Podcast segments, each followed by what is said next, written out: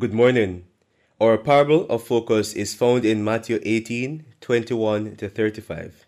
It reads Then Peter came up and said to him, Lord, how often will my brother sin against me, and I forgive him? As many as seven times? Jesus said to him, I do not say to you seven times, but seventy times seven. Therefore, the kingdom of heaven may be compared to a king who wished to settle account with his servants.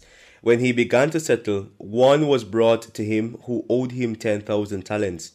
And since he could not pay, his master ordered him to be sold with his wife and children and all that he had, and payment to be made. So the servant fell on his knees, imploring him, Have patience with me, and I will pay you everything. And out of pity for him, the master of that servant released him and forgave him the debt.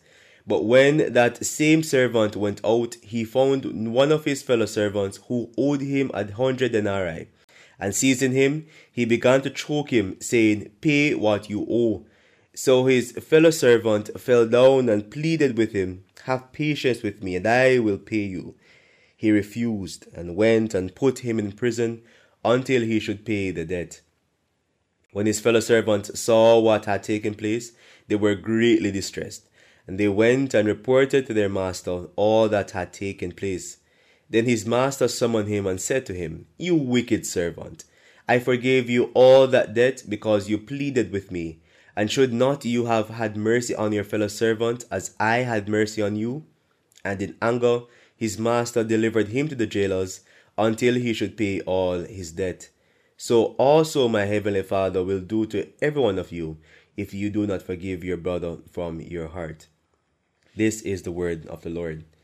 We are having serious issues with forgiveness or forgiving others.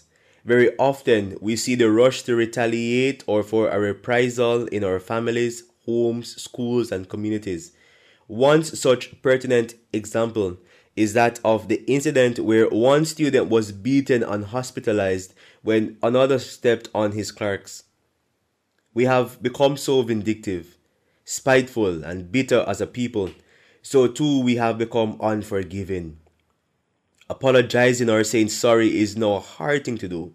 And even worse, persons will tell you sorry won't fix the situation. Is it that we have become this heartless as a nation? This is not a surprise because the word of the Lord said in 2 Timothy 3 that in the last days people will be lovers of self, lovers of money, boasters, proud, unloving, unforgiving, brutal. These are apt descriptions of people we encounter daily. Sadly, even believers today struggle with forgiving. It may seem that the act of forgiving is slowly losing its meaning in the place, the context, and on whom the reality and effects should be practiced. In the Lord's Prayer, there's a line that says, And forgive us our debts as we forgive our debtors. The reality is that as believers, our sins have been forgiven by Christ Jesus, so we know what forgiveness is and the value of it. But the trouble is us practicing it. But what is forgiveness? And why, when practiced, Jamaica would be better? Let me start by saying what it is not. Forgiveness is not excusing people when you have come to understand their actions. Forgiveness is not forgetting, allowing something to slip out of our minds. Nor is forgiveness ignoring, avoiding, or being indifferent to a person who has harmed us, a sort of state of politeness. You can't stand them, but you are polite to them. On the other hand, forgiveness is dealing with real sin, the inexcusable, unforgettable, and unacceptable sin. Forgiveness is erasing the act. It is completely letting go. Forgiveness is a deliberate act of love, mercy, and grace. Forgiveness is a decision not to hold something against another person despite what he or she has done to you. And forgiveness is granted, it is not earned. Forgiveness is not anything that the person who does the offense earns. It is something that the person who has been harmed grants. We should choose to forgive. We should not wait until we are no longer hurt by what has done or until we get over it because we may never do. The Lord reminds us Blessed are the merciful, for they shall receive mercy. For if you forgive men their trespasses, your heavenly Father will also forgive you. Now, what lessons can we learn from this parable about forgiveness? Jesus told this parable just after his teaching on church discipline. Consequently, Peter asks the question of how often he should forgive his brother, and he asks as many as seven times. Jesus' response of 70 times 7 vividly removes all limits to our obligation to forgive, setting a cap so high that scorekeeping is impossible. His parable then reveals the logic by which unimaginable divine forgiveness must evoke in its recipients an eager readiness to forgive the minor debts that we exact from one another. So, in the parable, the king was owed a sum of money that was practically uncountable, and the debt of this amount would not be repayable many times over.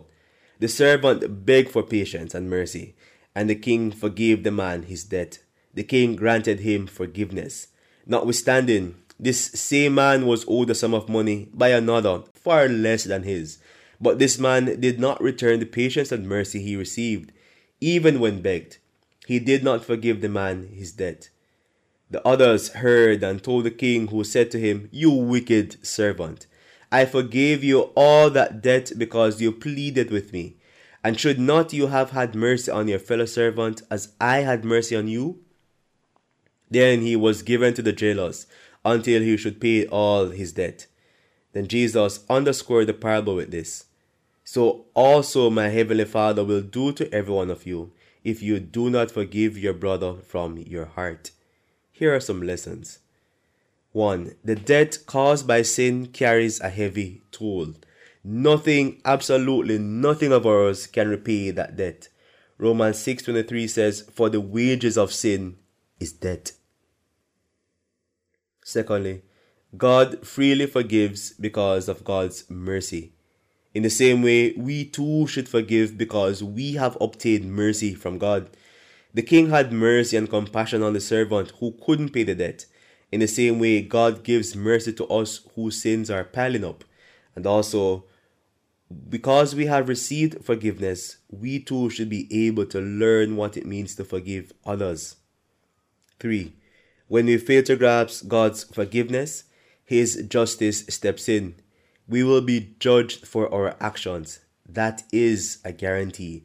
In the same way, the man who had been forgiven by the king did not forgive his fellow servant who owed him a sum.